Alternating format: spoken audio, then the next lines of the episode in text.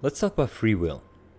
Whether human beings truly operate with the freedom of choice or are simply vehicles for the expression of matter has been debated by philosophers since at least the dawn of the written word. There's no way to know whether or not our autonomy is real or an illusion. I'm putting that out there in the beginning because I'm going to sound convinced. It's not because I think I'm objectively correct. But I can tell you that based on my rationale, the opinion I have on this and anything else I put into this podcast is an opinion which I know I think is true. I know that I cannot know objectively, but I can know what seems to me to be irrevocably true.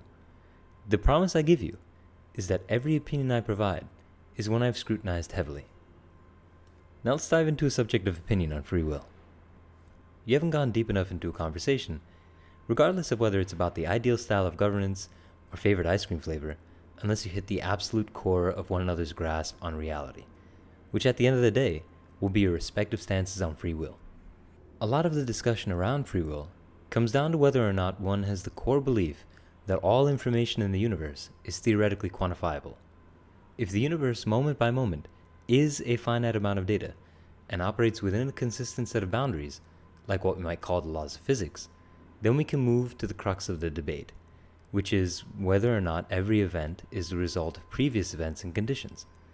This sets up the conversation that underlies the question of freedom of will, which is determinism versus indeterminism.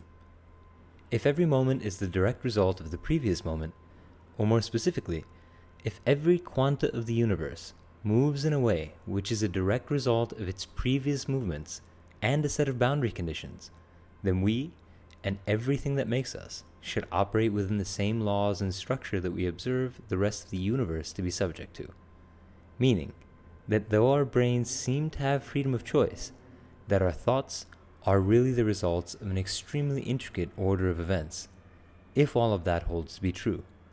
If all of the smallest things in the universe move according to the same rules, then our brains should operate in the same way. That is fundamentally the basis of determinism, which does not leave room for randomness or free will.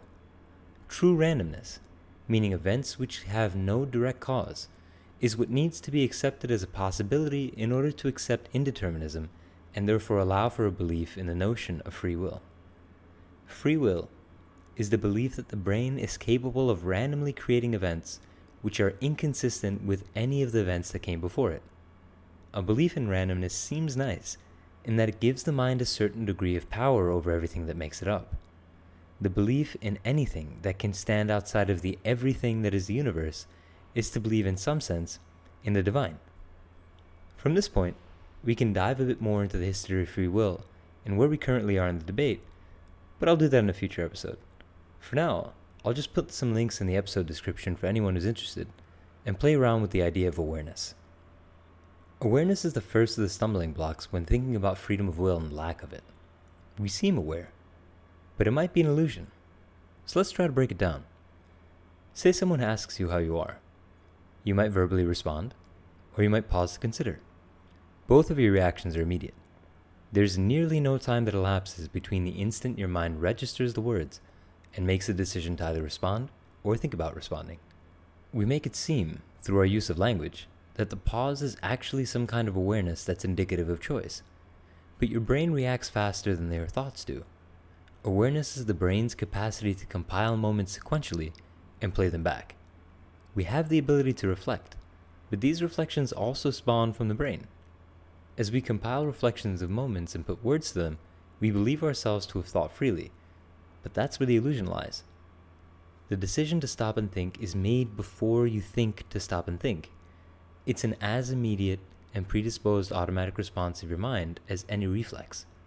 But again, the wording might make it seem as though that suggests there's a thought process that isn't you, that's in control of you. The lack of free will in thought is not another unknown actor lying behind your mind. It is you. You are the decisions you make. The next time you respond automatically to a question, and the next time you stop to consider your answer to one, reflect on what actually happened and how much control there was over either response.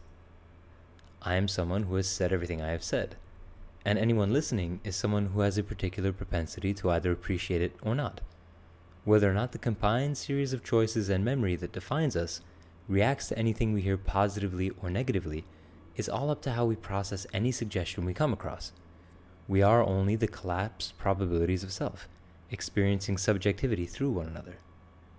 We never know which series of waves of sound created by someone else will leach into our ears and change the way our brains interpret reality.